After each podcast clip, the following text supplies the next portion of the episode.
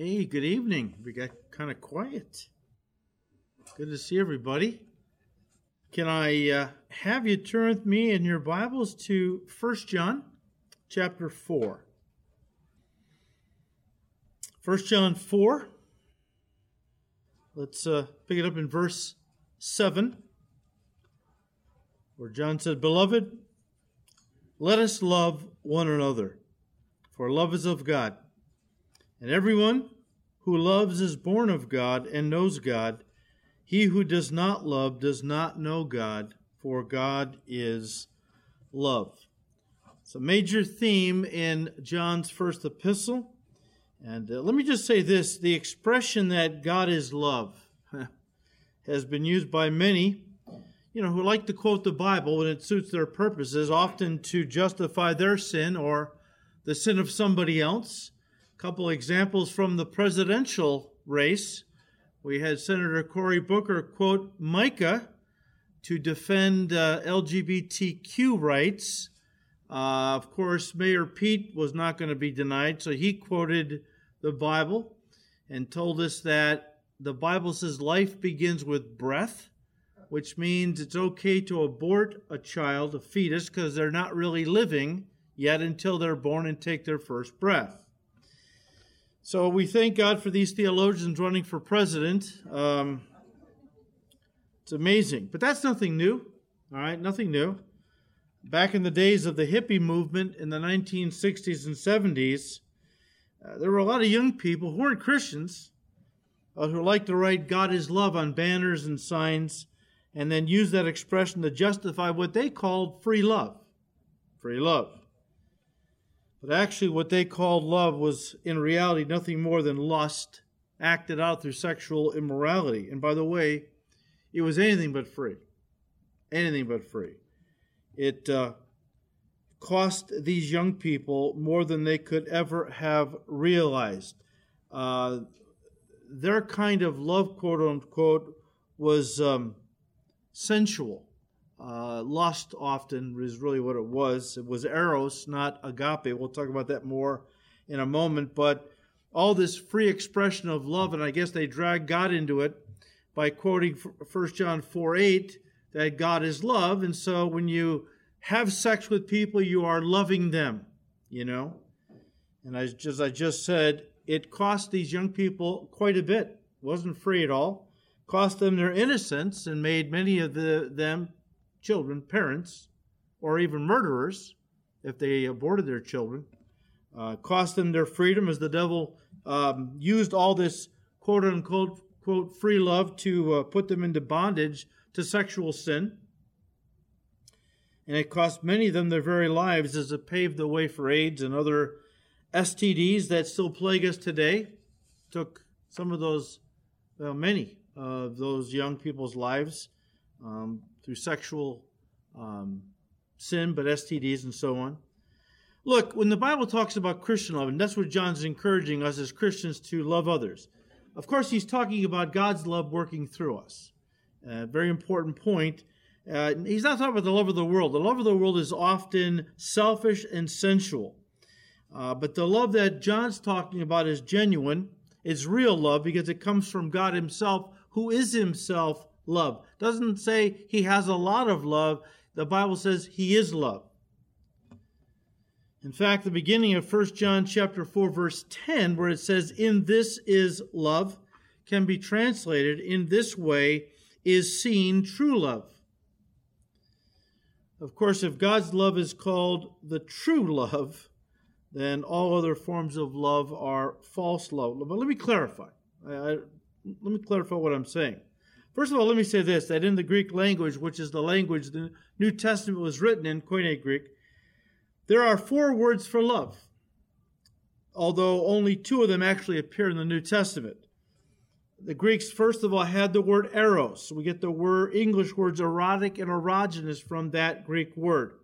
This is a word that better represents the idea of lust and is really more about the biological act of sex than it is about love. That word does not occur in the New Testament, eros. The second Greek word for love uh, that they had was the word storge, and that spoke of family love. love for, of a mother for her children, very special kind of a love.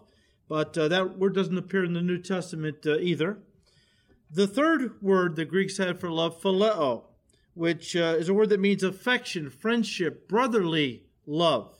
The idea is reciprocal love, friendship love. Uh, I love you because you love me. We have this friendship. We're close. We're, we're buddies. We're bros. Okay. Uh, reciprocal love, phileo. Okay. And then finally, there is the word agape, which as Christians we're all familiar with.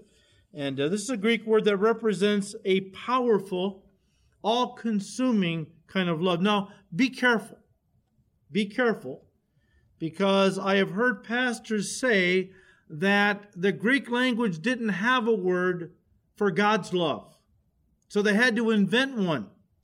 And they invented the word agape to use to represent God's love, and it was used exclusively for God's love in the New Testament. That's not true. Jesus said in Luke 11:43, and there's other examples. But Jesus said in Luke 11:43, "Woe to you Pharisees, for you love agapao, the verb form of agape.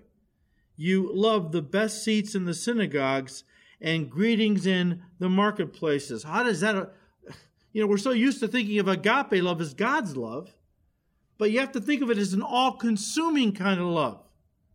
And who it emanates from and where their heart is at determines if this all consuming love is going to be godly or very selfish.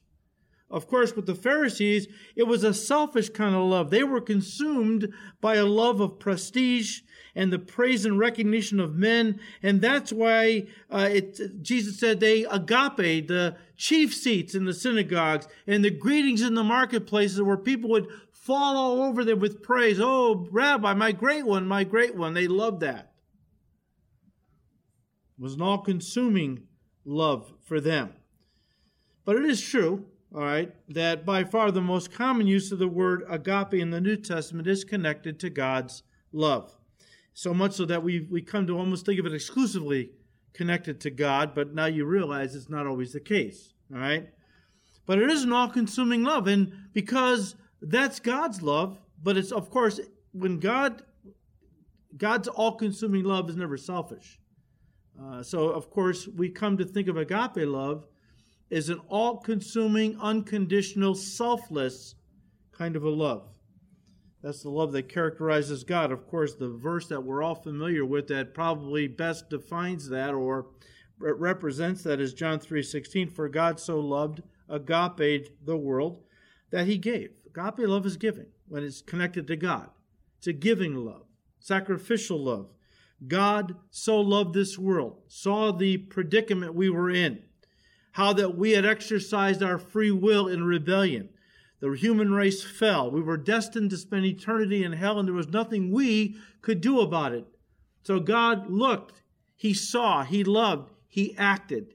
He gave His only begotten Son, that whoever would believe in Jesus would not have to perish in hell, but have everlasting life. And so again, God's love is all consuming, it's unconditional love that loves freely regardless of how that love is returned, if returned at all which is different from human love, which is reciprocal. You know, people say, I love you because you love me. It's reciprocal human love and often conditional. But I only love you when you treat me right. That's human love, okay? God's love is not like human love. God's love, again, is unconditional, universal, non discriminating. As the scriptures say, God so loves the world, and he is no respecter of persons. He loves everybody, okay? Um, that's his nature. Uh, this is what I meant when I said that God's love, agape, sacrificial love, is true, and all other forms of love are false. I'm talking about what is true to God's nature, okay? I'm not saying that uh, family love, friendship love are illegitimate forms of love. No, of course not. They are legitimate forms of love because they come from God. Uh, as a part of our human nature, God gave us this kind of love when He created us and He first made man. But, uh, you know, friendship love, family love, as precious as those things can be, um, they in and of themselves are not the love the Bible speaks of that truly characterizes God's nature, which is agape love, as we define it, is a selfless, all consuming, unconditional kind of love. Look, human love is uh, limited and it can diminish over time. Unfortunately, many couples who stood before God and family and pledged their love to each other for better or for worse for the rest of their lives till death do they part, um, well, they didn't keep that promise. Many couples, unfortunately, in our society have experienced uh, in their marriage where their love has diminished over time. In some cases, died altogether. But God's love, agape, never diminishes because God is the source of this love and God never diminishes, right? Hebrews 13, verse 8 He is the same yesterday, today, and forever. Aren't you glad when you read that? I mean, in a world of shifting sand, where everybody builds uh, their lives on materialism or pleasure or whatever, it's all shifting sand, you know? One minute they could be riding high, you know, and they're doing extremely well. They're wealthy. They have everything life can offer. But before you know it, it could all come crashing down. When you build your life on Jesus, the rock, it's stable. Now, that doesn't mean God's promising us that we're going to have all kinds of material things. And I remember when we started the church 40 years ago. For the first year and a half, I worked a full time job plus pastorate. And it was amazing what God did. He, um, we, we had to work, was, overtime was mandatory. Okay, and Sundays were often. Okay, uh, I worked for an oil company. We received shipments of uh, uh, of gasoline, jet fuel, diesel fuel from the refinery, and we had to be there to make sure it got into the right tanks and the make sure the tank didn't overflow and divert uh, from one tank to another if there was more product coming in than one tank could hold, and and and so on. So uh, that was just part the, the, job, and you had to work overtime. You couldn't den- you reject it. Okay, and uh, I knew that was going to be a problem. Starting at church, Sundays pretty important. When we started the church, the overtime drive up the overtime dried up instantly. I didn't work a Sunday for a year and a half. And then the company decided it was going to uh, try to streamline. So they offered employees a, um, a, you know a layoff. You if you went ahead and accepted uh, a severance package, then you could uh, you could uh, basically retire or quit, uh, and then they would pay you for a couple of years. They break up the severance package into payments for a couple years. Anyways, um, the night before, I had to give them um, a uh, you know an answer Cindy and I fasted, and we went into different parts of the house to pray, and uh, by ourselves, you know. And I remember saying to the Lord, Lord, I will be happy to sell the house if that's what it takes to serve you full time. I know there's not going to be a lot of money in it. That wasn't the reason I was doing it. And um, I said, but Lord, right now I couldn't rent an apartment for what I'm paying for a mortgage, okay, because I got bought our house at a good time, right? And um, I was concerned about financially making it. And the Lord spoke to me very clearly and said, Phil, if you're asking me to guarantee you I'm going to keep you at a certain level of income, I'm not going to do that. I will promise you, though, I will always take care of your needs. I said, Lord, that's good enough for me. I know Cindy said amen. Cindy came out of the bedroom. She said, honey, here's what the same thing. Same thing. You know, God takes care of us, you know. Um, he has never ceased to take care of us. His love has been overwhelming. How he has provided, how he has watched over us when things look pretty pretty difficult at times. Uh, he was always there. He always made a way. And uh, so, you know, God's love is is the same yesterday, today, and forever. I'm so thankful that after 40 years of ministry, I've never had to worry one day that maybe God would stop loving me. Maybe God would not come through on the promises He gave to me in His Word. We never have to worry about that, all right? But human love is, is different. Not, not all forms of human love are bad, but of course, human love is rooted in self, oftentimes. And, uh, you know, a lot of people base their love on Hollywood's definition of love. I love you because of the way you make me feel. And if the day should ever come when you stop making me feel good about myself, like, you know, when I go out on the town and I got you, you know, um, on my arm, and people stop, you know, oohing and awing and making me feel good, uh, you know, I'll find somebody else. That's the world's love. It's selfish, it's self oriented, and so on. Uh, and as such, human love loves its own, those that are closest to it. God's love loves, uh, his love loves even his enemies. Turn to Matthew chapter 5.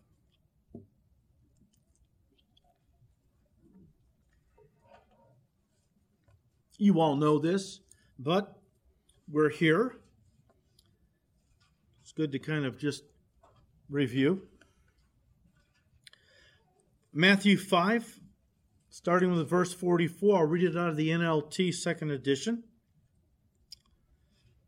Jesus said, But I say, love your enemies. Verse 45 In that way you will be acting as true children of your Father in heaven.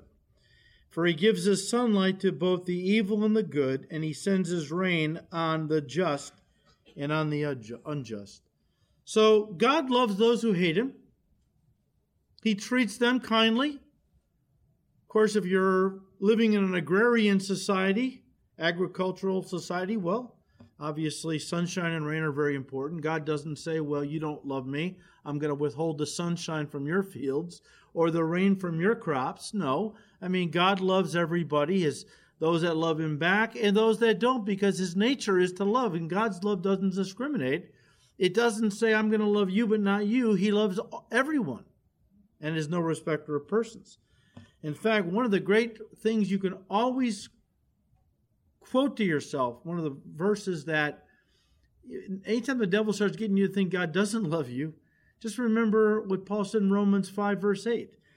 God demonstrates his own love toward us in that while we were yet sinners, Christ died for us. Sinners implies we were at enmity with God. We were the enemies of God.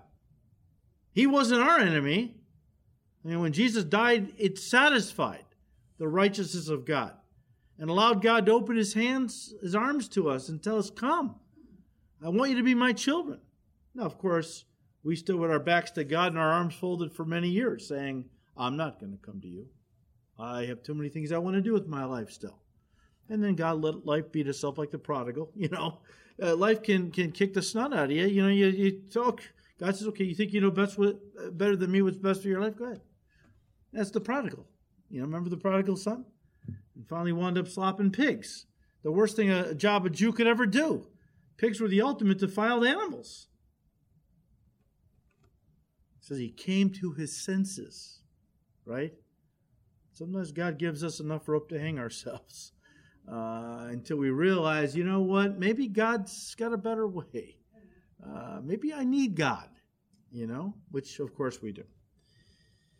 And so Jesus, you know, commands, and, and not just in Matthew 5, but other places, Jesus commands his followers to love even our enemies. And, and people say, well, I, I don't get that. How can I love my enemies? I have no feelings of love for my enemies. But agape love isn't about feelings, it's about actions. It's about meeting needs. Your enemy hungers, give him something to eat. If he thirsts, give him something to drink. For in so doing, you'll pour coals of fire on his head. And the idea is you'll bring him to repentance and, and win a brother or sister, you know? Of course, when you start loving people sacrificially, even your enemies, by just giving, helping, they have a need, the feelings will come we tend to put feelings before the actions. And God says that's backward. You put the actions first, and the feelings will come. Especially this is true for other Christians, though, right? We're to love our enemies, great. But the Bible has a lot to say about loving our brothers and sisters in Christ first and foremost. But once again, as we have talked about this in our studies in First John, we can't manufacture God's love. Agape is not something we can imitate or or you know manufacture. It has to come from God. And the only way we can have agape love in our hearts is if God puts it there. And that only happens when the Holy Spirit lives in our hearts. And He only moves in when we accept Christ as our Lord and Savior. And then Romans 5 5 says He pours God's love into our hearts. It's there for us to use. Now, here's an interesting thing about God's love. You think, oh, wow, this I never thought about this. Remember what Jesus said that during the tribulation period, the love of many would grow cold? You know what the word love is there? Agape. What are you saying? Well, I have to believe that since agape love only comes from God and only fills the hearts of true believers, what Jesus is telling us that in the tribulation period, things will get so rough for those believers that even many of them will stop showing God's love. We can restrict the flow of God's love through our lives. It's there. We don't have to draw from it. We don't have to share it. And I tell you what, when we walk away from God and start backsliding, the flow of God's love begins to dry up because we revert back to our self love and putting ourselves first. Warren Wiersbe said, and I quote, There is a false love, and this kind of love God must reject. Love that is born out of the very essence of God must be spiritual and holy because God is spirit and God is light in him is no darkness. He's holy. This true love is, listen, poured out within our hearts through his Holy Spirit, who was given to us. Again, Romans 5, verse 5. Love, therefore, is a valid test of true Christian faith. And that's what John's using it. Remember, he's talking about look, uh, how do you know you're really saved? How do you know you're a child of God? Is God's love in your heart? Is it there? Because if it's there, you're saved. Because it can't be there if you're not saved. God has to pour it into your heart, and that happens when the Holy Spirit comes to live inside. All right. So Wiersbe said, you know, um, love therefore is a valid test of true Christian faith, since God is love, and we have claimed a personal relationship with God. We must of necessity reveal His love in how we live.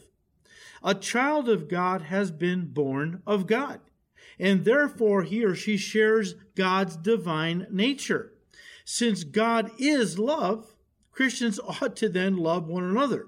The logic is unanswerable. End quote. It's irrefutable, right? And this is what John is saying. Look, he's, you know, John's writing to people that were attending churches. And John was a pastor. Yeah, an apostle, but a pastor.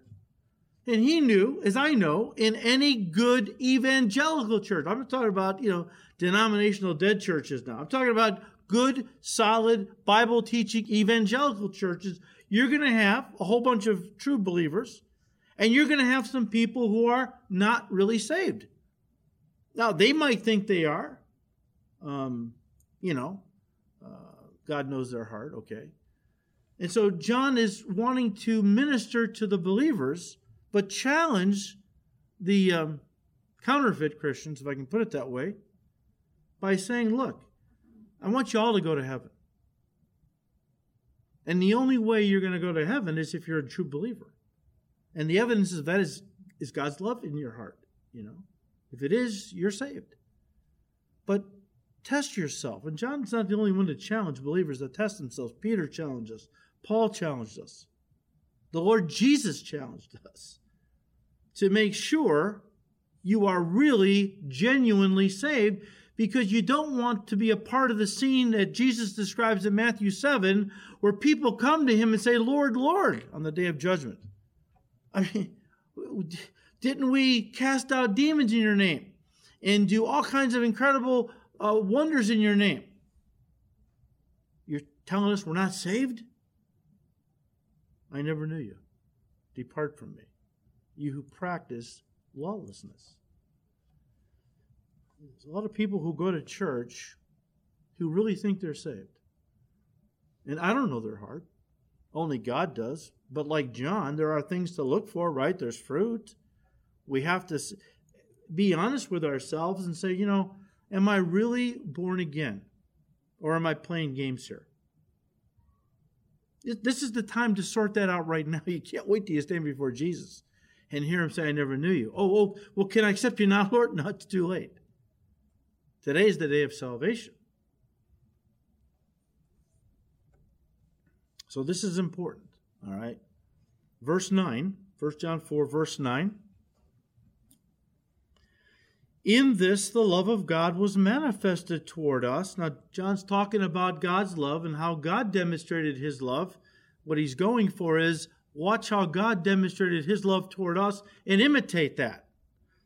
In this, the love of God was manifested toward us, that God has, sent his only begotten Son into the world that we might live through him, have eternal life.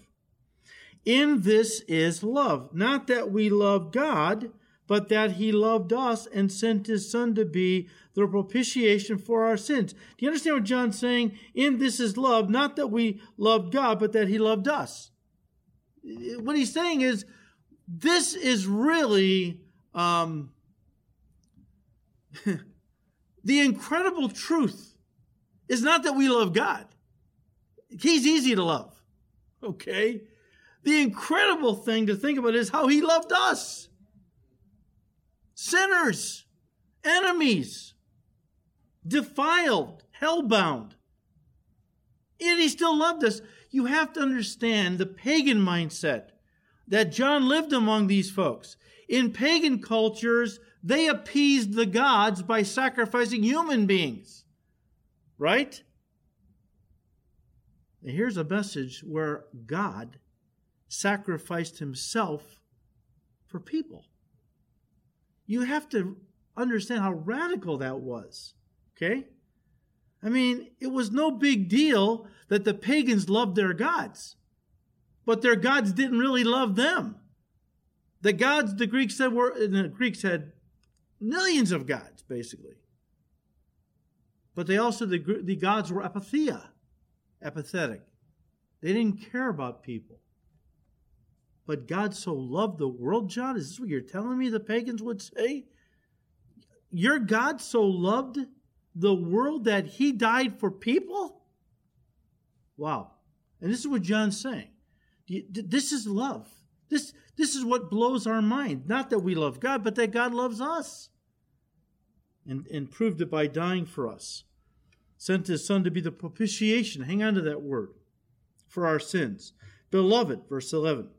If God so loved us, we also ought to love one another. Now, it starts with the Christian family, it starts with our family in Christ. I mean, we can't even nail that down. How are we going to love our enemies or the world?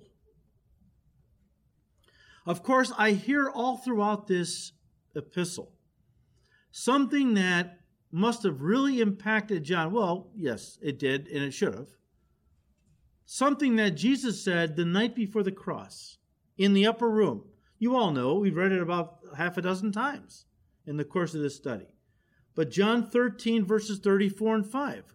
Greater love is no one than this than to lay down one's life for his friend. A new commandment, I'm quoting chapter 15, a new commandment, this is the one, uh, John 13, 34 and 5. A new commandment I give to you, that you love agape one another as I have loved you, that you also love one another.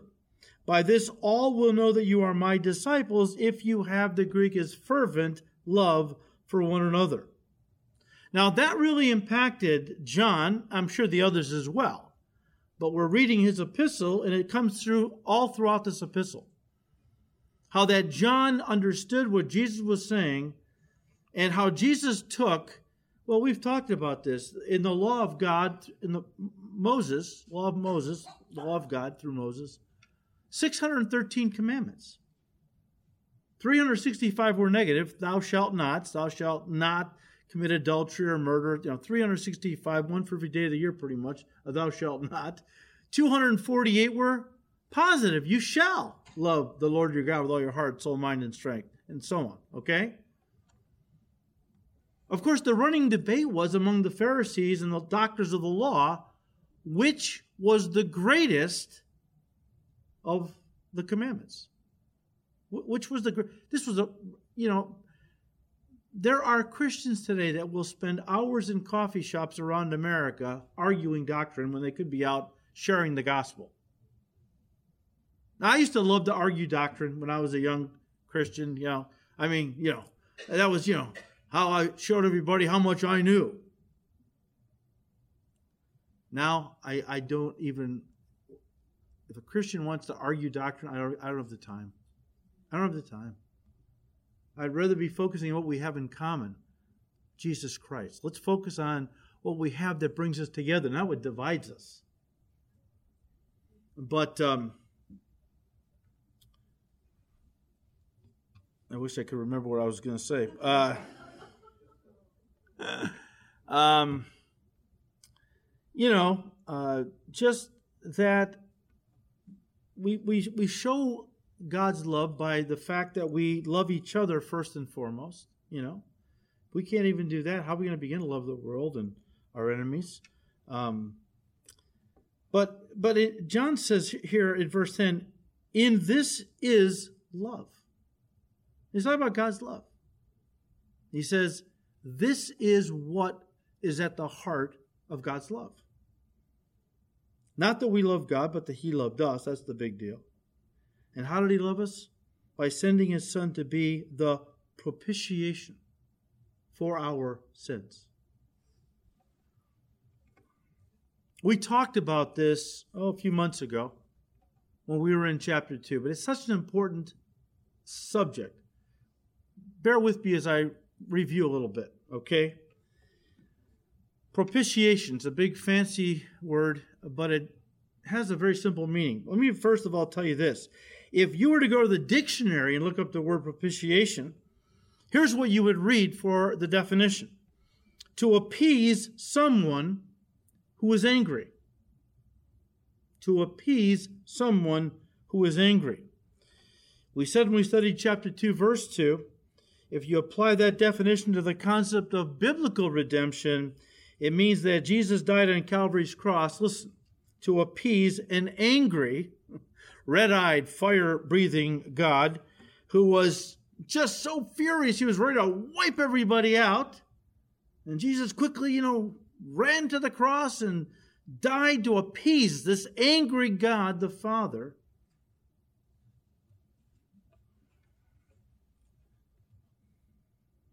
That's not the God of the Bible.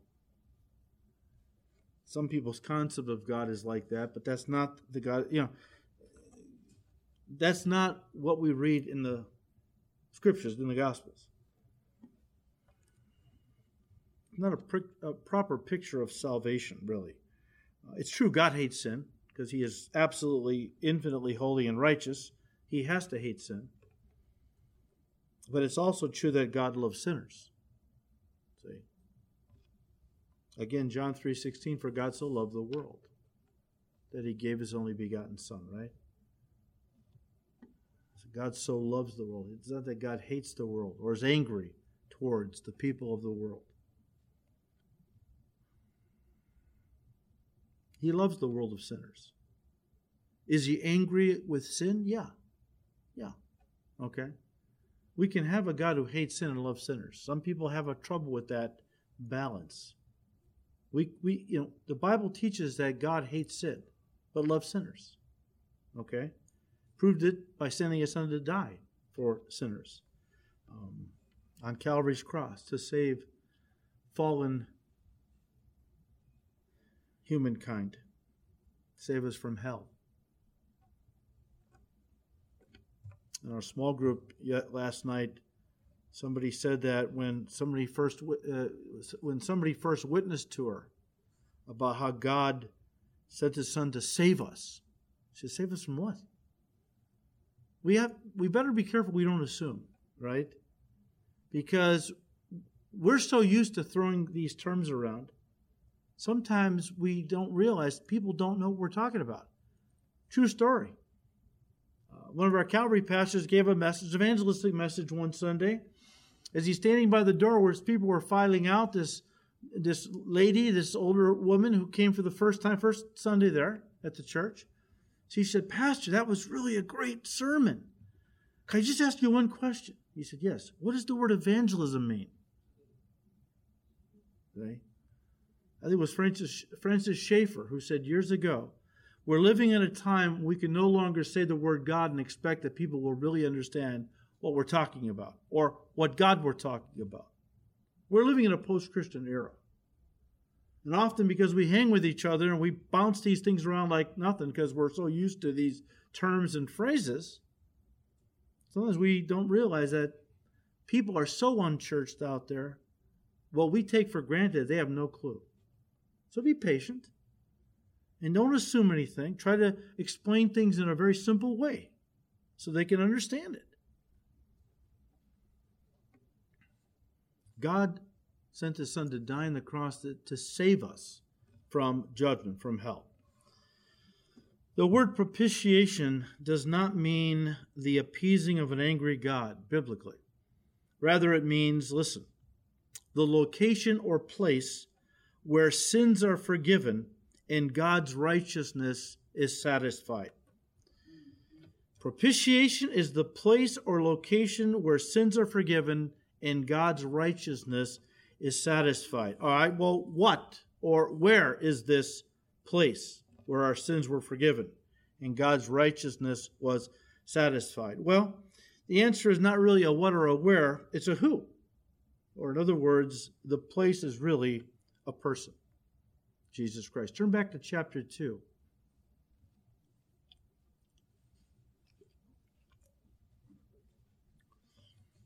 First John 2, verse 2. And he himself, Jesus Christ, he himself is the propitiation for our sins, and not for ours only, but also for the sins of the whole world. Or, in other words, he himself is the place, drawing from the biblical definition of propitiation. He is the place where God's holy law was satisfied. He is the place. What does that exactly mean, though? Well, to fully understand and appreciate what John is saying, and of course, he's a Jew and very familiar with the uh, Jewish uh, law and the, uh, the uh, Mosaic system, okay, Old Testament system of uh, sacrifices and so on. To uh, fully understand and appreciate what John is saying, we need to understand how sin was atoned for and God's righteousness was satisfied under the Old Covenant, the Mosaic Covenant. Back then, when a Jew sinned, God had instructed that they were to bring their animal sacrifice. You can go back into the, uh, you know, Leviticus and uh, and uh, you know Deuteronomy, where God laid out for whatever sin you committed, there was a a sacrifice, an animal, or sometimes there was uh, maybe um, a meal offering, or uh, you know, uh, sometimes a ram or a goat, or sometimes a couple of turtle doves, you know. But God had prescribed in His law if they had sinned, what sacrifice they were to bring to him, and they would bring their sacrifice to the priest at the tabernacle, later on the temple, where the priest would then offer the sacrifice to God and listen, make atonement for their sin, so that their fellowship with God could be restored again. That was the idea. Sin had severed their fellowship. My, my hand is not short that it cannot save, neither is my ear heavy that it cannot hear. But your sins have separated you from your God, uh, so that I won't hear your prayers any longer until, of course, the sin is atoned for. Then they were reconnected, you might say, with God. Fellowship was restored, right?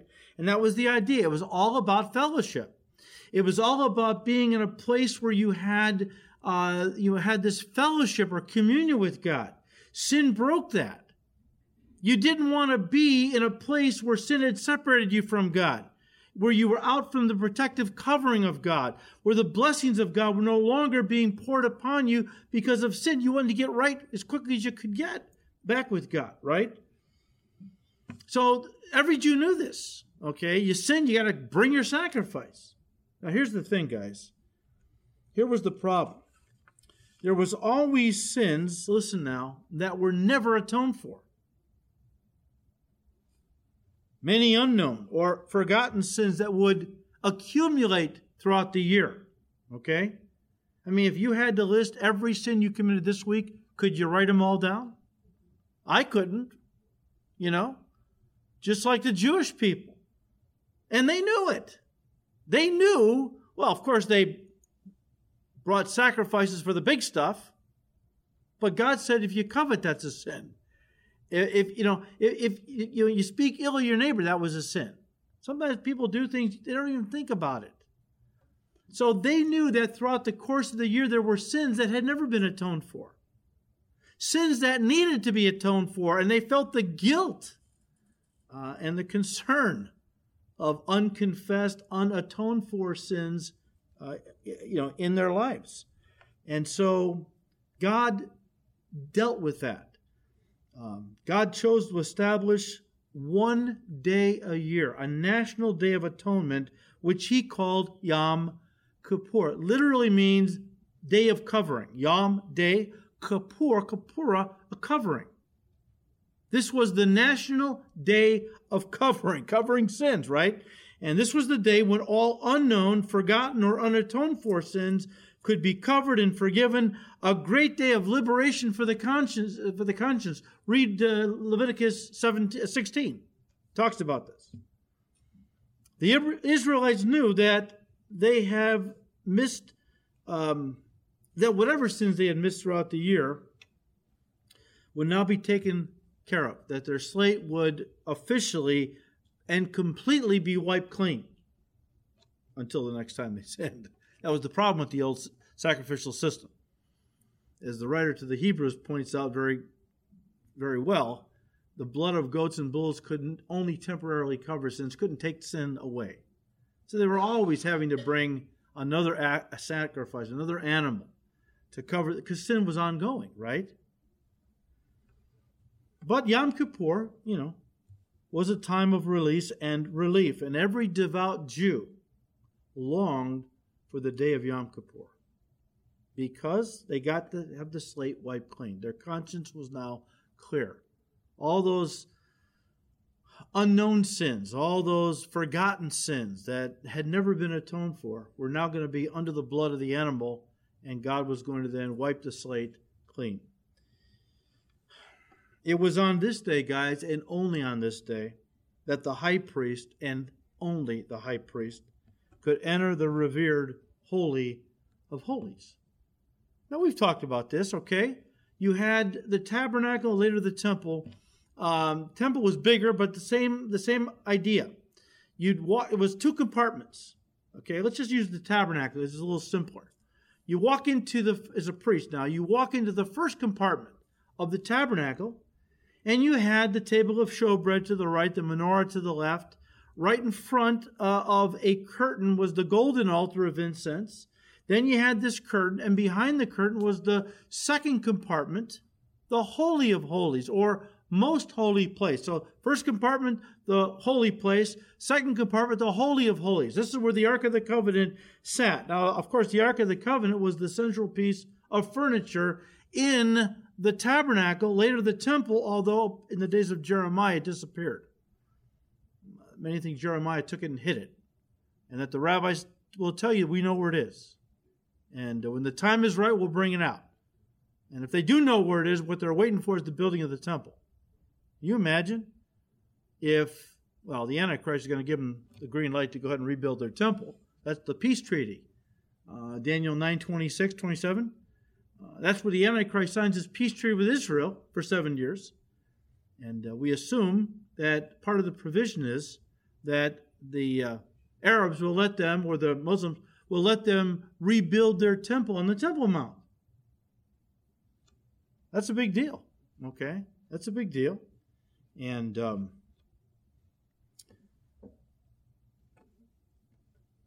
but it was on the day of Yom Kippur that the um, the high priest could enter that second compartment. First compartment, the priests came in and out of all the time. They would always burn incense on the golden altar. That was part of their priestly duties. But only once a year could the high priest only enter in be, through the veil into the second compartment. And you can read about that. We've talked about it. He would have to first wash many times, many changes of clothing before he could walk into the second. And then even then, He might have had some unconfessed sin. God strike him dead upon entering into the Holy of Holies. That's where they had a rope tied around one ankle and bells sewn in the bottom of his robe. So that when he walked around in the holy, you know, you couldn't go in there. If, the, if you heard a thud and uh, and the bell stopped tinkling, well, you know, you know, just drag them out by the rope. You didn't go in there and get them. you'd be struck dead, right? Well, we've talked about that, okay? Um, but the priest would stand before the Ark of the Covenant. Now, uh, there's, I'm going somewhere with this. The Ark of the Covenant was made up of two separate pieces a lower box and a lid. The lower box was made of wood covered inside and out with gold. It measured three foot nine inches uh, long by two foot three inches wide, two foot three inches high. Originally, God had them place three items in the ark. That's the Ark of the Covenant. Uh, the two tables of the law that God gave to Moses, written with the finger of God, right? The Ten Commandments. A golden pot that contained some manna, and then Aaron's rod that had budded in the rebellion of Korah. You can read about that on your own.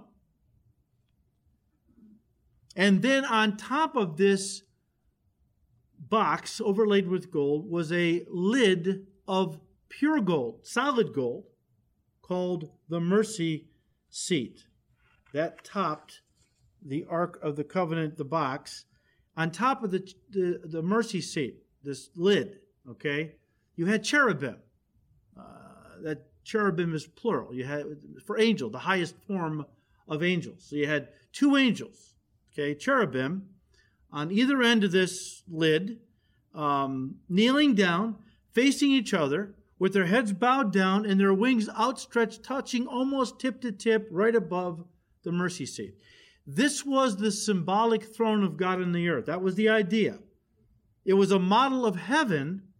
Of course, around the throne of God, there are four living creatures who cry out day and night, Holy, holy, holy is the Lord God Almighty, right? So, but this, this whole thing modeled heaven. Later, the temple uh, expanded in, in the sense it made it bigger and so on, but the same idea.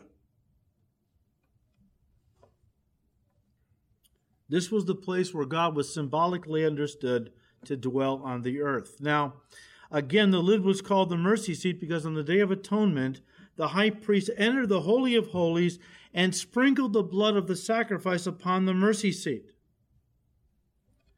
This was intended to atone for all the sins of ignorance committed by God's people on a national level, which then allowed God to show mercy to them as a nation. One additional comment that's why they called it the mercy seat, right? Uh, the blood was sp- sprinkled on it. God's righteousness was satisfied, sin had been atoned for, and God can now begin to bless the nation because uh, all the unknown, unconfessed sins were now taken care of. One additional comment. If you study the tabernacle and the temple, you will quickly see that there was no seat uh, in either uh, or uh, you know no seat or chair in either of these. It wasn't for a church service. This is where the priest offered sacrifices to God to atone for sins. And the reason there was no chair there was because the priest's work was never finished, so he never sat down. There was always another sacrifice to be made for someone's sins. And the reason for that, guys, is as we just said, the blood of animals could never take away sin. The blood of goats and bulls and sheep, sheep and so on could only temporarily cover sin until the next time sin was committed. So consequently, the priest never sat down because their work was never done. That is until Jesus, our great high priest, came and offered himself on Calvary's cross for our sins. He was the Lamb of God whose blood didn't just cover a sin, but took sin completely away once and for all time. Which meant the work was done. Didn't he say that from Calvary's cross? It is finished, right? Hebrews 1 verse 3, and upholding all things by the word of his power, when he had when he had by himself purged our sins, sat down at the right hand of the majesty on high. I'm not sure that you really understand that if you think about this. Think about the implication here. If Jesus Christ, our great high priest, after he offered himself for sins, sat down, it means all sin had been taken care of. All sin had been marked, all sin had been now atoned for.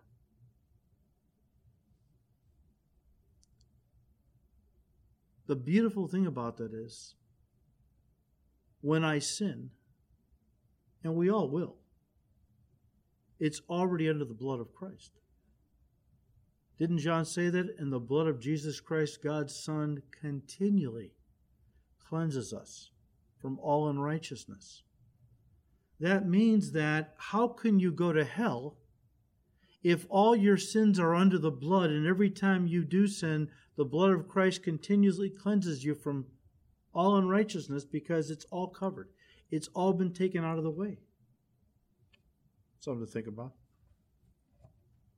when we looked at the tabernacle in our Exodus study. We said that every piece of furniture in it, the menorah, table of showbread, golden altar, everything in and about the tabernacle, later the temple, pointed to Jesus in some way. And guys, this was especially true of the mercy seat.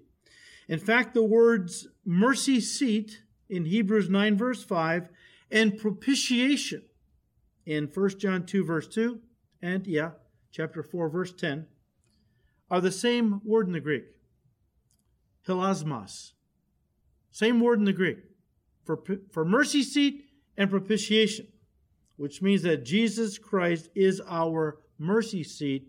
He is our propitiation. He is the place where sin is forgiven, the place where God's righteousness is satisfied through the blood of our Passover Lamb, Jesus Christ. Turn to Psalm 85.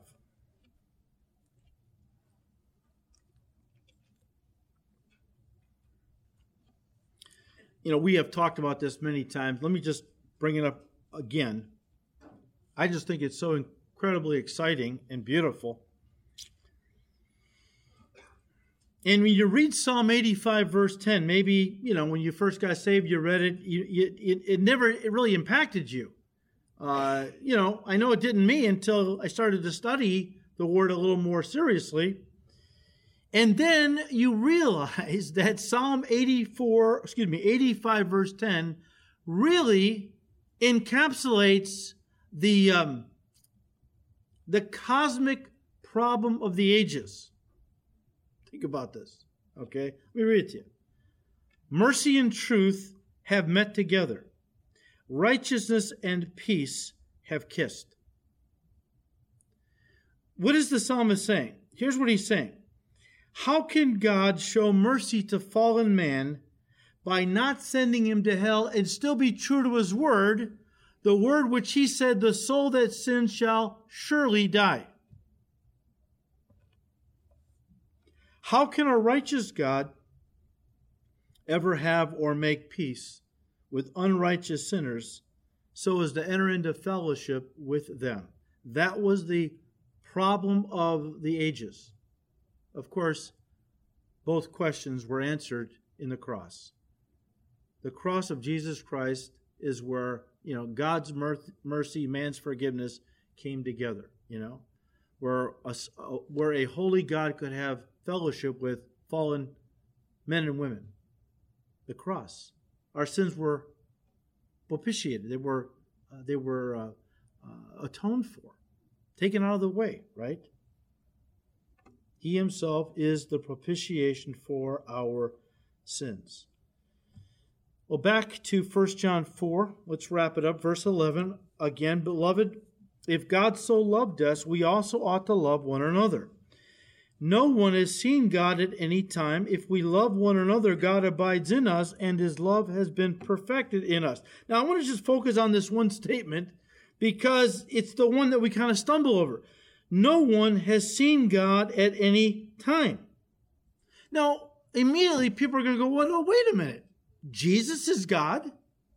People saw him.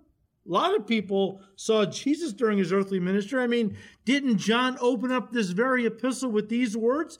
1 John 1, verse 1 That which was from the beginning, speaking of Jesus, which we have heard, which we have seen with our eyes, which we have looked upon, and our hands have handled concerning the word of life.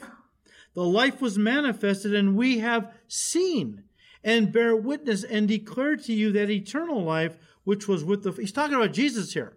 That eternal life that was with the father. Talking about the son. And was manifested to us that which we have seen and heard. We declare to you that you also may have fellowship with us and truly our fellowship is with the father and with his son jesus christ that these things i write to you that your joy may be full so, you know, John says nobody has seen God at any time. And people are like, well, wait a minute. Jesus is God. People saw Jesus. That's right. First of all, John's talking about uh, before the incarnation, primarily. Before the incarnation. Yes, uh, Jesus Christ was deity clothed with humanity. On the Mount of Transfiguration, when he was transfigured, it was like he turned inside out. The glory that was his as God, veiled in humanity, well, the glory was allowed to come through, okay? Um, so in the incarnation, yes, uh, people saw Jesus, he is God, um, but God's glory veiled in flesh. But primarily, let me just bring this to a close, but primarily, First of all, no human being has seen God because God is spirit and therefore invisible to human eyes. I'll just read these two. You can write them down if you want. John 4 24, God is spirit. And those who worship him must worship in spirit and truth. God is spirit. 1 Timothy 1 17, now to the King eternal, immortal, invisible, to God who alone is wise, be honor and glory forever and ever. Amen. It's invisible, the invisible God. 1 Timothy 6, verse 16. Who alone, speaking of God, has immortality, dwelling in unapproachable light, whom no man has seen or can see, to whom be honor and everlasting power. Amen. And yet, when we read these verses, we think, well, now, wait a minute. In the Bible, there are those who spoke to God, talked with God face to face. I don't get that. Remember Genesis 32, verse 30? When Jacob wrestled with the Lord, after it was all over, Jacob called the name of the place Peniel, for I have seen God face to face, and my life is preserved. Okay. Exodus 33, verse 11. So the Lord spoke to Moses face to face, as a man speaks to his friend. Numbers 12, verse 8. I speak with him, God says about Moses, face to face. Even plainly I speak with him, not in dark sayings. And he sees the form of the Lord. Why then were you not afraid to speak against my servant Moses? Guys, these verses are speaking figuratively. Figuratively of those who talk with God face to face, figuratively. Why do I say figuratively? Because God is spirit. He doesn't have a face. He doesn't have a physical body. It has to be figurative, okay? It's the same thing when God, the Bible talks about God having eyes or hands, okay? These are what's called anthropomorphisms, where you're taking human characteristics and ascribing them to God because we can't understand a spirit. We, you know, we understand eyes, we understand seeing, we understand holding. Uh, so we, we liken God, you know, he's got hands, he's got eyes, and so on. But he's a spirit. Those are things that we have concocted to, and, the, and God himself has spoken to us, likening himself uh, to, to, having human features and things so that we can relate to it. Anthropomorphisms. But God is spirit, okay? So, once again, when God said that people talk with him face to face, it was figurative, not literal. Let me show you. Again, we're, we're running out of time. Numbers 14, verse 14. And they will tell it to the inhabitants of this land. They have heard that you, Lord, are among these people, that you, Lord, are seen face to face, and your cloud stands above them, and you go before them in a pillar of cloud by day, pillar of fire by night. He's talking about the Shekinah glory. So, what the Bible is saying is that when Israel looked at the Shekinah glory, the pillar of fire by night, the pillar of fire, cloud by day, in a sense, they were seeing God face to face, but not literally. All right? It was God. Uh, but that was what the Bible was saying, how that they, you know, when God says they, they saw God face to face, well, they saw the Shekinah glory. All right? Deuteronomy 5, verse 4 The Lord talked with you face to face on the mountain from the midst of the fire. And Moses is telling them that, look, you remember when I was up on the mount and God gave the law and you saw the fire coming from the top of the mountain. That was God's face in a sense you were looking at. All right? Now look, John is telling us, I mean, I just want to bring this out because people have asked me throughout the years, I don't get this.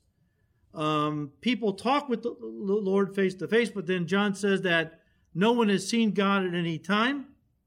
The only begotten of the Son who is in the bosom of the Father, he's declared him. What does that mean? Well, we're talking about it. John is saying, first of all, that no human being has ever seen God in all of his fullness and glory. Now, we've seen, people have seen Jesus, of course. He was God in human form, his glory veiled with human flesh. They saw God in the form of a pillar of cloud, pillar of fire.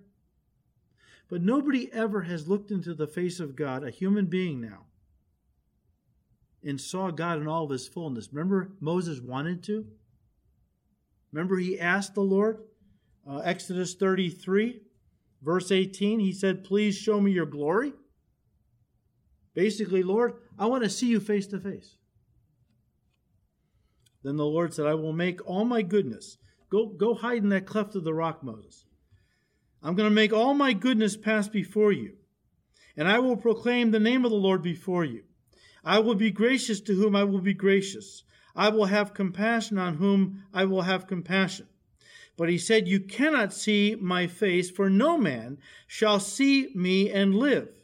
And the Lord said, Here is a place by me, you shall stand on the rock, at the cleft of the rock, and so shall be while my glory passes by, that I will put you in the cleft of the rock and cover you with my hand. And while I pass by, then I will take my hand away so that you see my back my afterglow, okay, but my face you shall not see. Isn't it going to be something the day we actually see God face to face? And we won't die because we'll have our glorified bodies. Okay? What would it be like to, to see the face of God? Again, John's point is that no human being has ever seen God in all of his fullness. Listen to me now. This is, we'll wrap it up. The, no, nobody, John is saying, has ever seen God. Not in his fullness. The closest they can come, John is saying to us, the closest they can come to seeing God is by seeing him as he lives in us through his indwelling Holy Spirit. And we manifest him to the people of this world by demonstrating God's love. That's what he's talking about. And we do that by loving them as Jesus loved us, by dying to self and loving others sacrificially. One pastor said this, and I'll close. This is the greatest evidence of God's presence and work among us love. Since no one has seen God at any time, this provides evidence for the presence of God. Some people think the greatest evidence of God's presence or work is power. Some people think the greatest evidence of God's presence or work is popularity. Some people think the greatest evidence of God's presence or work is passionate feelings. But the greatest evidence of God's presence and work is love. Where God is present and working, there will be love. Sometimes Jesus seemed weak and lacking in power, but he always was full of love. Sometimes Jesus wasn't popular at all, but he was always full of love. Sometimes Jesus didn't inspire passionate feelings in people at all, but he was always full of love. Love was the constant, greatest evidence of the presence and work of God in Jesus Christ. Was love. End quote. So may God give us grace. This is what the people of this world need. They need to see God, and they will only see God if we show them God's love. This is not something we can do. The love has to come from God, but even the grace to demonstrate God's love has to come from His giving us the grace to, to, to act uh, in a way that properly represents Him to the people of this world. May God give us grace to demonstrate His agape love. That is the most powerful force in the world to bring people to Christ. The Holy Spirit working through believers by loving them through us. The most powerful force in the world to save people. And we have the ability, we have the, um, we have the ability to be an instrument of God's love if we want it, if we will die to self. So, John will continue. We'll continue next time. Father, we thank you for your great love toward us. We thank you, Lord, that you have saved us and you have come to live inside of us through your Holy Spirit and you have filled us with your love. Father, please give us grace now to demonstrate that love to those around us. Give us grace to die to self, that your agape love can come flowing through us. Father, we just we, we desperately want to be instruments of your love. That's how people are going to be saved, touched. Give us grace, Lord, to demonstrate your agape love. We just thank you. We ask you to continue to bless these studies in your word. We ask it in Jesus' name. Amen.